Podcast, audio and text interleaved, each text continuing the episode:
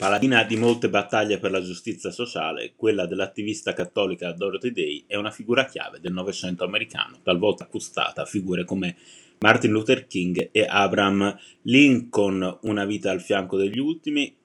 e che contempla tra le tante declinazioni anche l'impegno come giornalista, penna e passione civile al servizio di ideali vissuti senza mai risparmiarsi e tra gli altri un fermo rifiuto dell'antisemitismo diffuso anche in quel mondo cattolico che sceglierà di abbracciare all'età di 30 anni una donna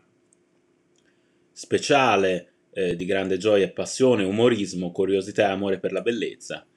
e che in determinate circostanze poteva rivelarsi anche impaziente, imprevedibile, tagliente. Lo racconta la giornalista Giulia Galeotti, responsabile della redazione culturale dell'Osservatore Romano,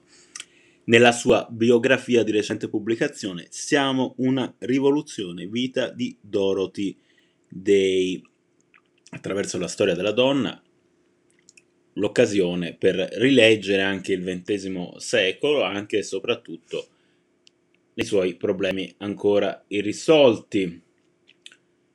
A New York, racconta Galeotti, il suo primo impiego sarà nella redazione del giornale socialista The Call, una testata piccola ma grintosa e soprattutto dotata di un inserto domenicale con una sezione dedicata alle donne diretta da una giornalista ebrea, Anita Bloch,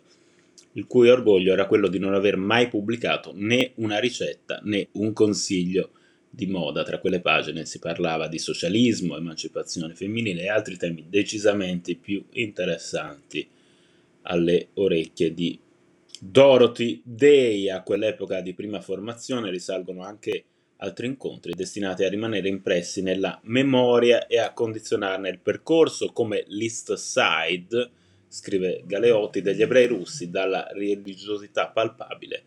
che vi abitano, uno dei primi quartieri di New York di cui fa la conoscenza, camminando per quelle strade